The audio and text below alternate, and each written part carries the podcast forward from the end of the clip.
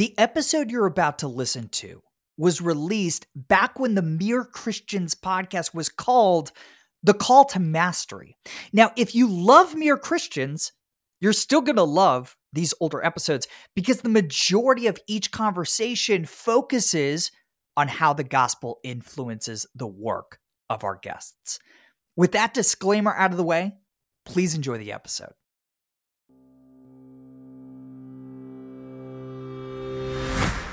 Hey, everybody, welcome to the Call to Mastery. I'm Jordan Raynor. This is a podcast for Christians who want to do their most exceptional work for the glory of our great God and the good of others. Each week, I'm bringing a conversation with somebody who's following our Lord Jesus Christ and also pursuing world class mastery of their craft. We're talking about their path to mastery, their daily habits, and how their faith influences their work. Today, it is my great privilege to introduce you all to my pastor my home church here in Tampa, Florida. His name is Chris Basham. He's the pastor of the church at Odessa, one of the most masterful teachers and communicators of God's word I have ever known or heard.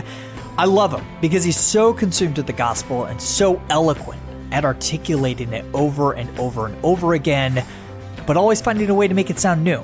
So, Chris and I sat down, we talked about why our sometimes insufficient view of the gospel can lead to a really poor theology of work. We talked about how gaps in between the creation of content, be it a sermon or a book, and the delivery or publishing of that content can lead to great creative breakthroughs and analogous thinking. And we talked about how every job, even trash collection, can bring us one step closer to the recreation of Eden. You guys are going to love this conversation with my friend, my pastor, Chris Basham.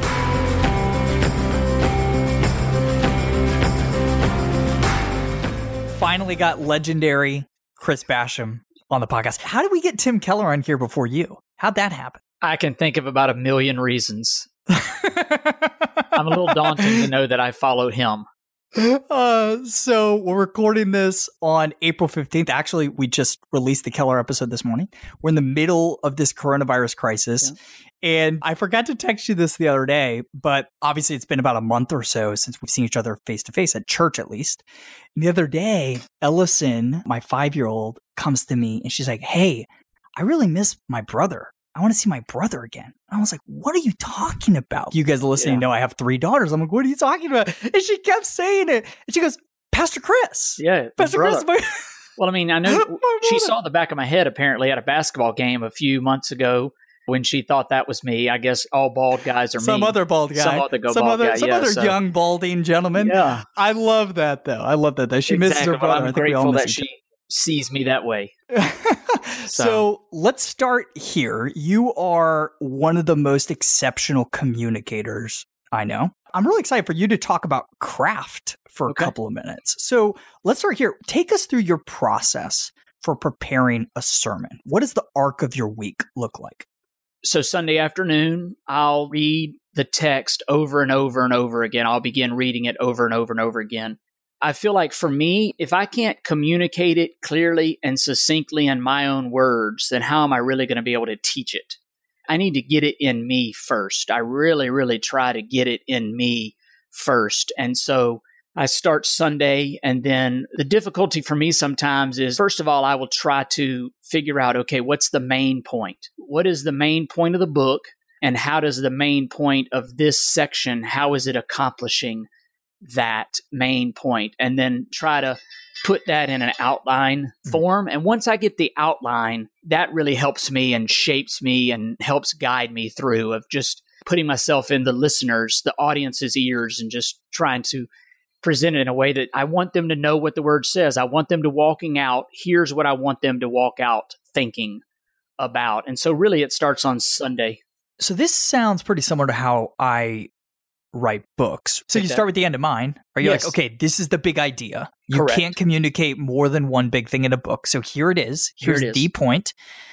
And I think the majority of writing actually happens in outlining. Yes. Right? Like outlining is where honestly I probably spend 70% of my time thinking about what I want to say. Right? Exactly. Right. And then I go into full on prose paragraphs in a Google Doc, flushing it out word for word. I would agree. Is that how that. you do it? Absolutely. The vast majority of the time is putting the skeleton, if you will, together and just really putting that outline together to guide. Because, of course, as you know, I present those handouts to the audience and they can follow through with me. And hopefully, my goal with even that, and we have binders that people can take home. And my goal for that is hopefully at the end of a book, they then can go teach somebody else that book themselves or go back and restudy it themselves. But I haven't told you this, but I've actually used the notes in that way for some wow. of my devotionals. Oh, I'm actually in a series right now. I started following you in Philippians and now I'm a little bit ahead of you in my devotionals that go out to my audience right now.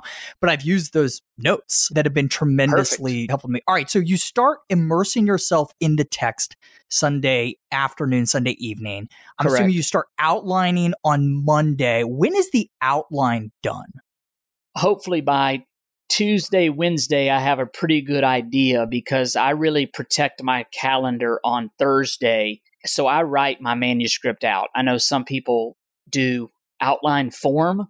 I write it out word for word. And so Thursday, I really start getting nervous if by Thursday afternoon I'm not well on my way to completion because then I need to produce an outline for the fill in the blanks that my secretary puts in the form that the audience receives. And if I don't get my part done, she can't get her part done. So, really, it's interesting. It's a unique responsibility. I don't mean to put more weight on it than other jobs. It's just every single week you start over from scratch and you got to get after it. And so by Monday afternoon, Tuesday, I really need to have that outline where I want it. So then I can start, quote unquote, writing the sermon and putting the meat on the bones.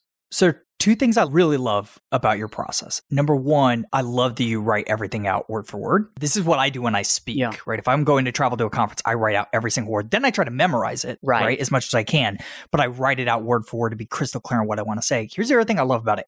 You're done with your manuscript most of the time on Thursdays. You don't preach until Sunday. I know a lot of pastors who show up Sunday morning and they just finished the manuscript. You and I have talked privately about this before, just about the value in that gap mm-hmm. between Thursday and Sunday. Can you talk about why you value that space in between manuscript and delivery? Well, I value it for a couple reasons. Number one is it gives me time to get it in me. I really have time to continue to read it, just really get it in me so that I'm not up there just reading a manuscript, that I really know it's in me what I'm trying to communicate and I'm really passionate about it. But it also allows me time to continue to edit it. It's a big deal. I'm very nervous, extremely nervous when I step up to the pulpit. We're talking about the Word of God here.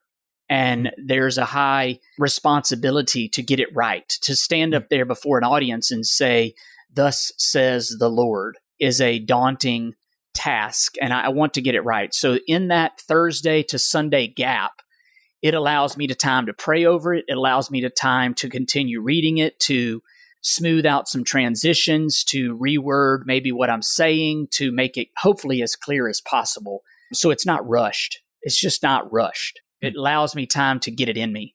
Yeah. And you recite it quite a bit in between I, Thursday and Sunday, right? Absolutely. Absolutely. I'll yeah. go over it I mean, like I said, I'm still writing it in some ways. I'm reading it, yeah, massaging it. So I review it a lot before Sunday. Correct me if I'm wrong, but doesn't the gap also enable you to make creative connections between the text and life? Like yes. frequently on Sunday mornings, the analogies you deliver are stuff that happened on Saturday and Friday. Do you find that that analogous thinking happens in between manuscript and delivery? Well, I, I, do. I think that number one, that's also the part of, for me, is starting the text on Sunday afternoon, is I have all week to hopefully be involved with the life of the people who are members of Odessa. I'm also a citizen of the same country they are. So I have all week to be thinking I am thinking about the text and what I am preaching all week. And I've consistently pull over in the car write down notes on a piece of paper. I have a little pad there in the car. I'll write down thoughts. Hopefully, it's the Holy Spirit just speaks to me at odd times, but I'm constantly meditating on that text. And yeah, I try to be aware of what's going on in the culture. I try to relate it, but also when I'm mindful of the text, I see it illustrations of that pop up in everyday life and instances, whether it's my own family or others. So yeah, it gives you time. I think the word I use, it's just not to be rushed. I don't want to ever yeah. rush it. I don't want to ever just give you something. I want people to leave having seen the greatness, the awesomeness of God, but how living and active, like Hebrews 4:12, that the word of God is the most applicable, time relevant, thing that you could spend time reading. I was talking to my kids about that the other day because it's truth that never goes out of style. Hmm. You know, yeah. it's always going to be quote unquote relevant. That issue of hurry, though, I think is directly related to why you're so creative, right? So I think you craft better analogies than anyone I've ever read or heard preach. Your analogies are spot on. I'm thinking about the one specifically you mentioned recently about how your son's a big Star Wars fan. You're not but right. you go see the movies with him and he has such a greater appreciation for it because he knows the whole story and you only know a portion of it and relating right. that to our approach to scripture. But I just sit back sometimes, I'm like, oh man, how do you cultivate analogous thinking like that?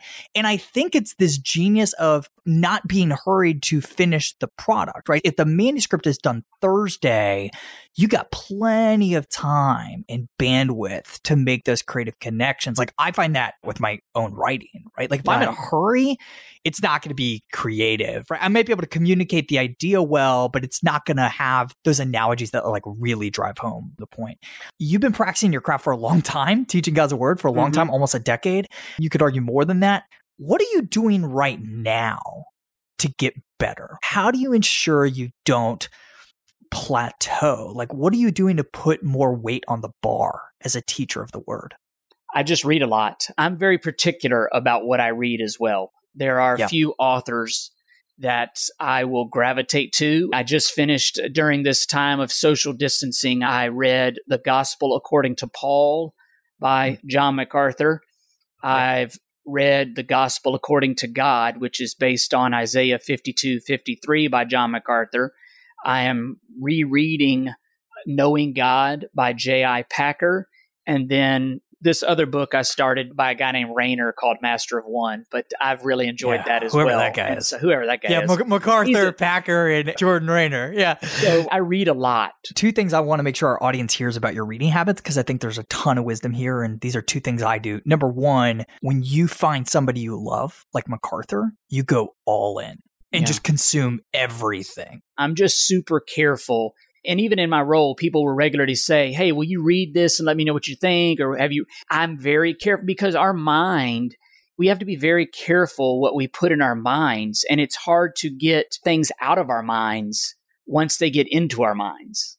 Yeah. And so I'm super careful about what I read. I think about that with my writing, right? I have not gone to seminary yet. I'm not saying I never will, but I'm preaching the word. And so I'm really careful to yeah. quote extensively people who have credibility on these topics. Correct. That's why I'm always quoting Piper and Keller and N.T. Wright and all these guys, Jen Wilkin, yeah. right? By the way, here's the other thing I like about your reading habits. You stay focused on your medium. So I feel guilty sometimes that I don't read fiction because I'm like, oh man, like I feel like I should really love fiction. But it's like I write nonfiction books. Right. That's what I write. That's what I do. So that's pretty much all I read. And I was reading recently, I didn't realize this until I was rereading a biography on C.S. Lewis, one of my great heroes. He did the same thing. Yeah. So he refused to read the newspaper. Right. Which I don't consume I don't news anymore either. And it's like, oh no, there's some brilliance there, right? Yeah. Know your lane and just go all in on that meme. It's yeah. frankly, it's why I don't, this is going to sound a little hypocritical, but it's why I don't listen to podcasts. Like yeah. it's just, it's not my primary medium. Like yeah. I see my primary medium as books. Hey, so you mentioned Master of One. You were very kind to do that. I actually want to go back to a conversation we had at church recently about this. Okay. You were talking about the frustrations of a pastor that people demand you to be masterful at everything and it's just not possible. Right. Right. Can you talk about that and how the book kind of influenced your thinking on this topic? My wife would tell you, I mean, we have a lot of conversations about this. I tend to not be a very, and I'm not trying to be false humility or whatever, I really do not think very highly of myself. I do not see myself as being very good at things. And so for me, confidence in what God has called me to do, a God confidence is where I really lean on. Look, to be truthful, I feel like this is what God has called me to do. It 100% is not what I would have chosen to do. I was going in a totally different direction with my life. And clear as day, God put it on my heart that there was one thing that I could do. And so I think reading your book, I think there's a self awareness that I'm growing in of just saying, Chris, it's okay to not be good at something. God has equipped other people in the body to mm-hmm. be good at those things. You be the best version of Chris Basham that you can be. God doesn't necessarily need another David Platt or John MacArthur or John Piper because if you could get in their minds, they're probably battling with some things even in their own. And I remember a while back, I heard a quote that said, it spoke to me anyway. It said, You may not be where you want to be, but it doesn't mean that where you are is a bad place. And life is this journey, and God is taking me ultimately to glorification. But there are certain places that I have to, it's like anything. If I was headed to Savannah, Georgia, there are certain cities between Tampa and Savannah that I have to go through. And that hmm. doesn't mean I'm in a bad spot. It just means I'm on my way to Savannah and I have to go to those places. And so I think for me, your book is one of the things that's helping me to just say, Chris, it's okay that you're not administratively gifted. It's okay yeah. that you're not this. We have a group of elders at Odessa are really helping with that as well. And we're looking for some positions to help buttress that. It's humbling because I think, unfortunately, it's pride and a lot of other junk but my main lane is to preach and teach the word. And those other things are good things, but they can become the enemy of the best thing and yeah. not allow me to spend ample time in the word.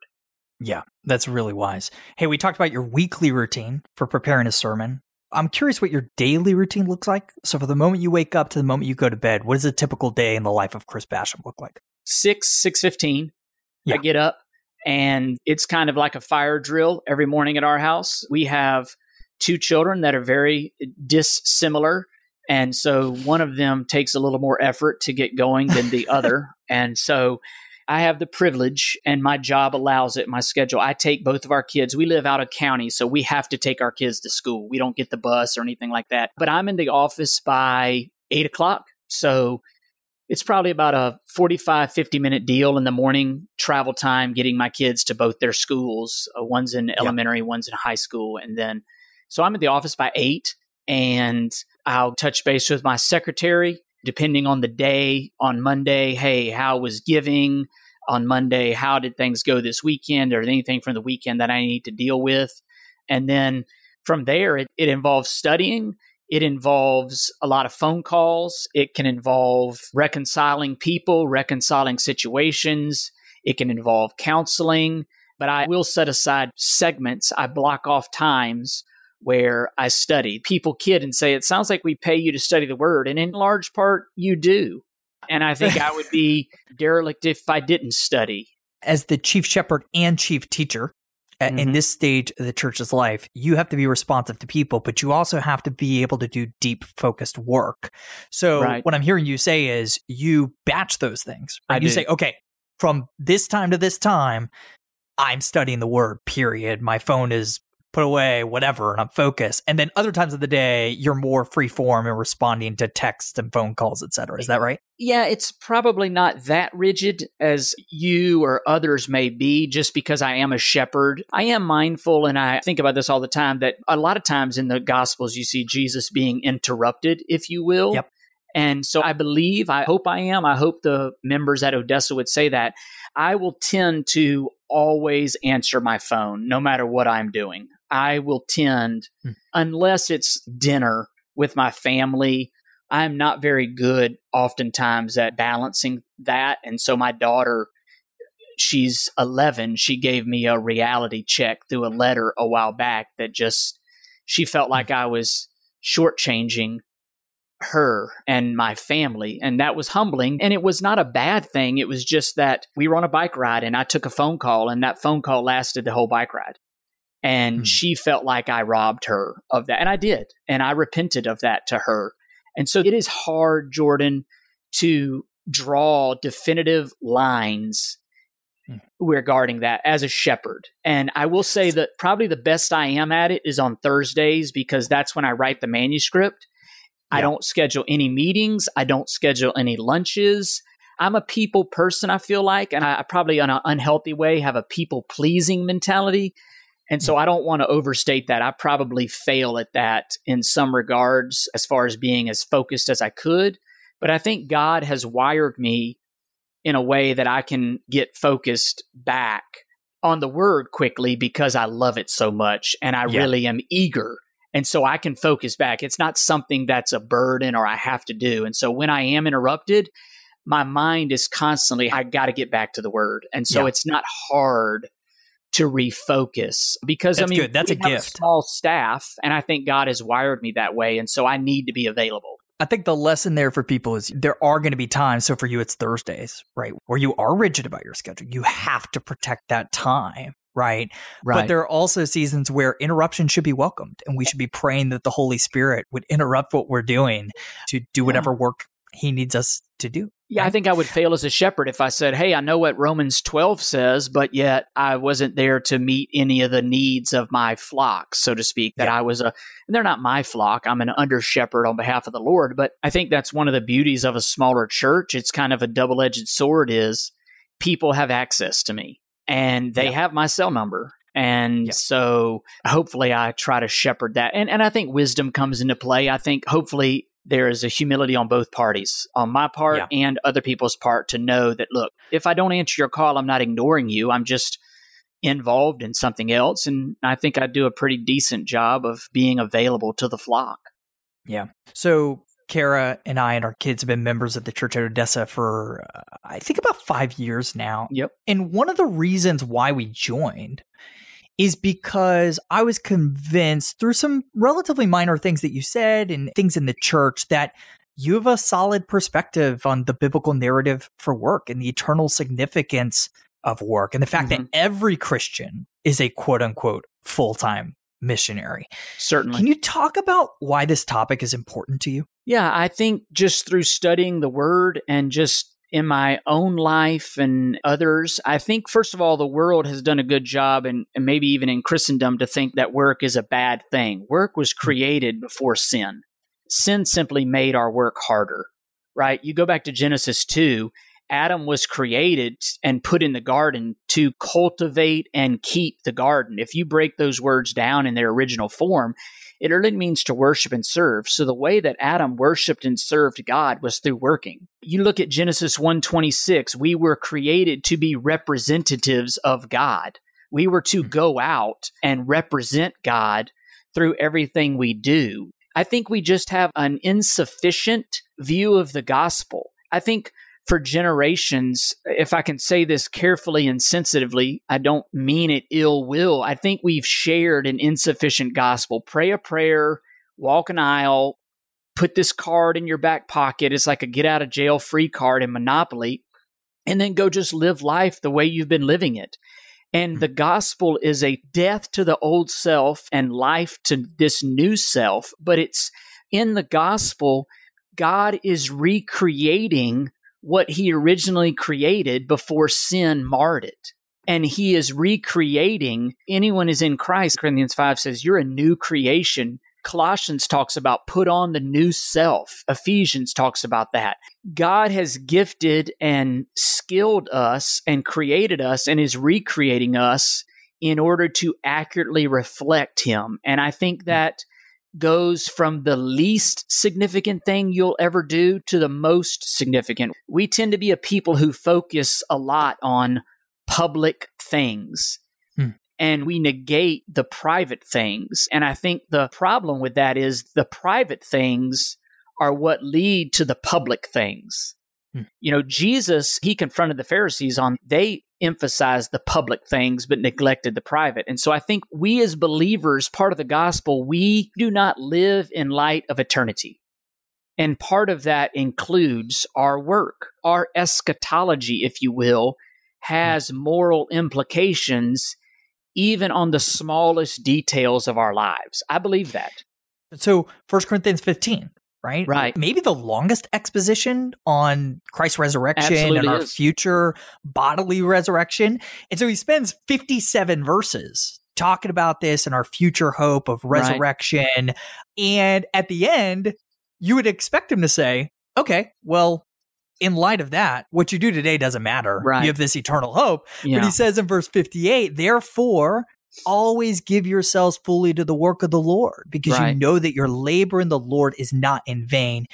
Do you think Paul's referring here to the vocational work we do each day as entrepreneurs, as nurses, doctors, lawyers, whatever? what I was getting at is the gospel changes and brings new life Mhm. to every single area of our life. Jordan, I think it's everything. I mean, I think about First Peter 4, where he talks about, I think it's round about verse 7, the end of things are near. Therefore, sound judgment and love one another. And I think it's everything, Jordan. I think that the gospel brings redemption to everything and significance. You know, you look at Ephesians 5 where it talks about be filled with the spirit and then it goes into talk about marriage and children and and work. Work is hmm. included in that passage. You go to Colossians 3, work is included again in evidence of the word of God richly dwelling in you. All hmm. throughout scripture do all things to the glory of the Lord. What does all things mean? It means all things.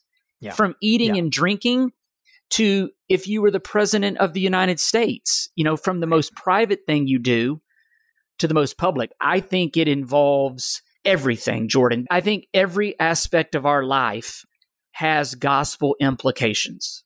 Yeah. Amen. I was talking to someone yesterday who's also trained theologically, went to seminary, and he was talking about how Jesus didn't talk that much about quote unquote being saved. Right. He talked a lot about the kingdom, Correct. right? And his coming kingdom. And we do not talk about this enough in Right. the capital C church. We talk a lot Mhm. about it in our lower C church at the Church of Odessa. But, you know, we are promised a new earth Right. where Jesus will reign forever. And we are told to live in line with those principles. I love N.T. Wright in his book, Surprised by Hope. He said, the work, and here he's talking about our vocational work Right. in the context of this passage says the work we do in Christ and by the Spirit in the present is not wasted. It will last all the way into God's new world. In fact, it will be enhanced there, end quote. And he goes on to say basically, all right, this is what I see as the theological truth. Now, I have no idea what precisely that means in practice, mm-hmm. right? And he says, we got to Right. look to scripture for clues. I'm curious to get your take on this. Is N.T. Wright going too far? And if he's not, what clues do you see in scripture regarding how the work we do today might last into eternity, into the new Jerusalem and the new earth? I think he's very wise there in not drilling down to specifics because you might think about a doctor. Well, what would a doctor? We would have perfect bodies and Right. that. But yet I think about all throughout scripture, Jordan, whether it's 1 Corinthians 3, whether it's Colossians 4, be careful how you walk. Ephesians 5 says that. I think you look, for instance, 1 Corinthians 3, it talks about eternal rewards based on how we work and mm. steward today. I think when a pastor preaches sound, solid doctrine, he's affecting eternity. When a teacher teaches the word consistently, they're doing that. When a person uses whatever gift they have been given by God and they use that to the glory of God, I think that's kingdom minded. I think when we submit everything in our life from the least to the greatest to the glory of God, I think you're impacting eternity. You're being salt, you're being light. And we just look in Philippians 2, it says, Therefore, do all things without grumbling and complaining. Well, what's the context? Jesus, the gospel. Right. And the fact that Jesus was glorified through humiliation. The humiliation came before the glorification. I think you also see clues to it, Jordan, the idea of rewards in the sense of passages that speak to um, 2 Timothy 2 come to mind that talks about if anyone competes as an athlete, he will not be Hmm. crowned unless he competes according to the rules.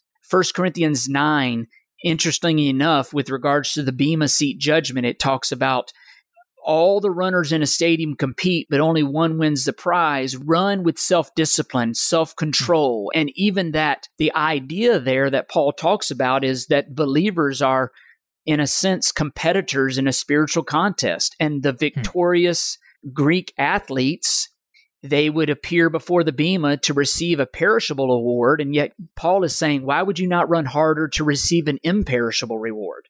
I think it's hard to say exactly what it is, but the Bible clearly holds out rewards and greater rewards for stewarding your life as a believer well and how you run matters. You think about an athlete, everything that an athlete does, you think about a track athlete, every step that athlete makes matters.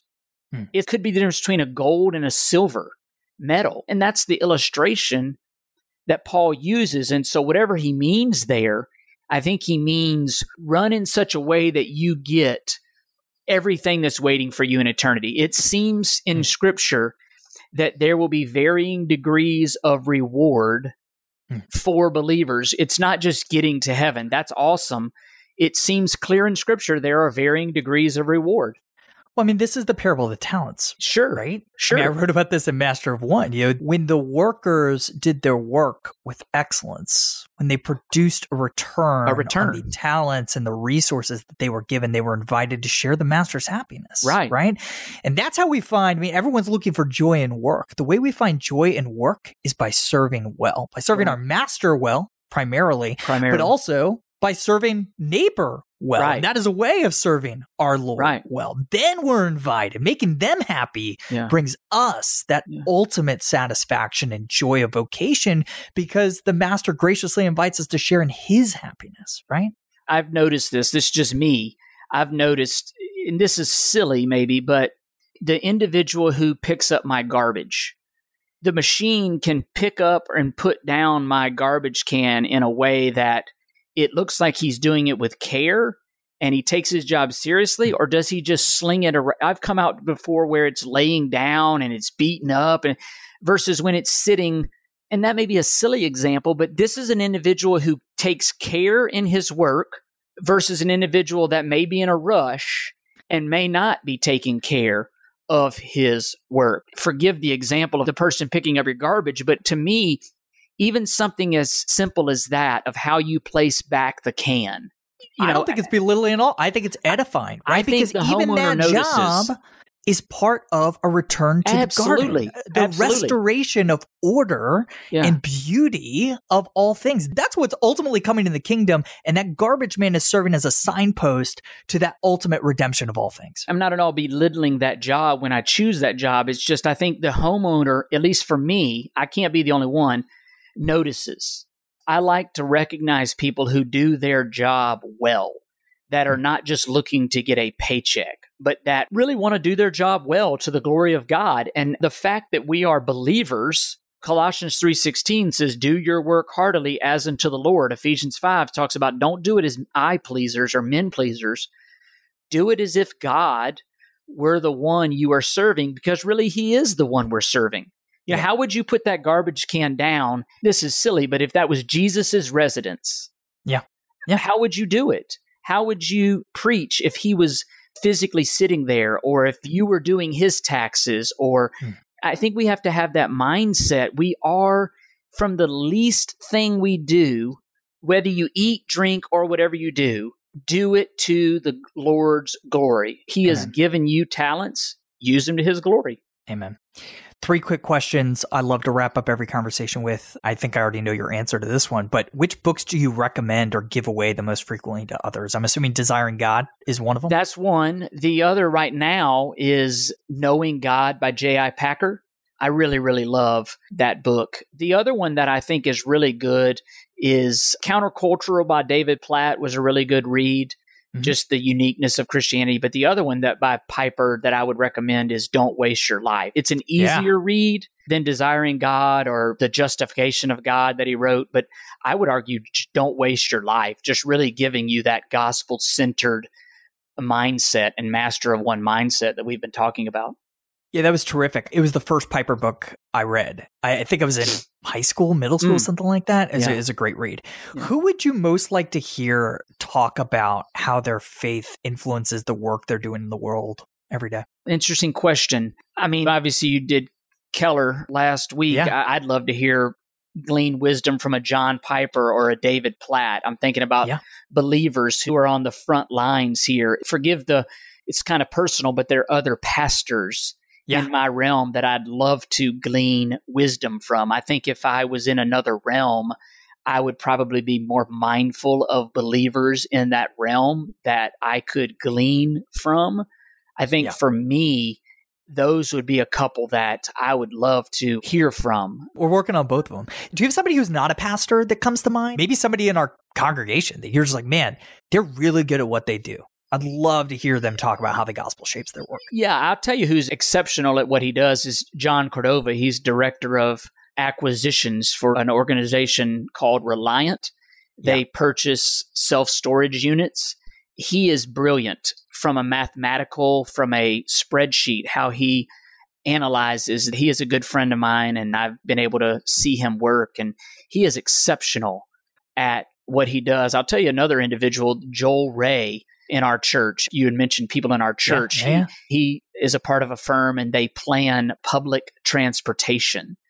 He is exceptional at what he does. Both of those guys would be amazing. They would be as guys that I know personally. There's a gentleman I know from another realm. There's some believers, Jim Smith, who's a cardiologist here in Tampa. I love Jim Smith. that, One of my favorite people. Yeah. He's a great, solid believer that I think would be phenomenal. John Campbell, he's a former attorney. He's retired, Yeah. but guys like that that just had long careers and were exceptional at what they did. And yet Yeah. were believers. And so they navigated that realm with faith and in faith. I love that. I love that. All right. You're talking to an audience of Christ followers who want to connect the gospel to their work and want to do excellent work in response to the gospel. What one piece of advice do you want to leave them with? Colossians 3:16 let the word of God richly dwell within you. I don't Hmm. think that an intense love for our savior, for our God can be falsely replicated some other way. Hmm. We naturally exalt in what we love. Hmm. And so if through the word, if that is richly dwelling in us, read the Bible, pray the Bible, read the Bible, pray the Bible. It sounds simple and I just you can't overcome and you can't reproduce in your own flesh again what a spirit controlled, spirit filled believer will do. Mm-hmm. And that spirit fillness and fullness is through the word of God richly dwelling in you. I think about Psalms in Psalms 119, he delighted in the statutes. David, I think about why did he go after Goliath? It wasn't what we make it out to be. David was defending the name of his Lord. And he just Amen. basically said, Goliath, you're not going to talk about my God that way. And whether I live or die, you think about Daniel and Shadrach and Meshach and Abednego. Look, whether or not our God delivers us or not, we're not bowing down. What motivated that was an intense love, a real intense love for their God. And I just think that that cannot be manufactured any other false way other than we've got to have the word richly dwelling in us. Amen. Chris, I want to commend you for just being an exceptional teacher of God's word. Thank you for caring you. about mastery of your craft and thank you for your celebration of the goodness of work. If someone were to ask me who has most influenced my understanding of the gospel, I'd only give them two names, you and Tim Keller. Oh wow. That's it. well, I'll take that Uh, company. I'll take that You'll company. take that? You'll I'll take that. I appreciate that.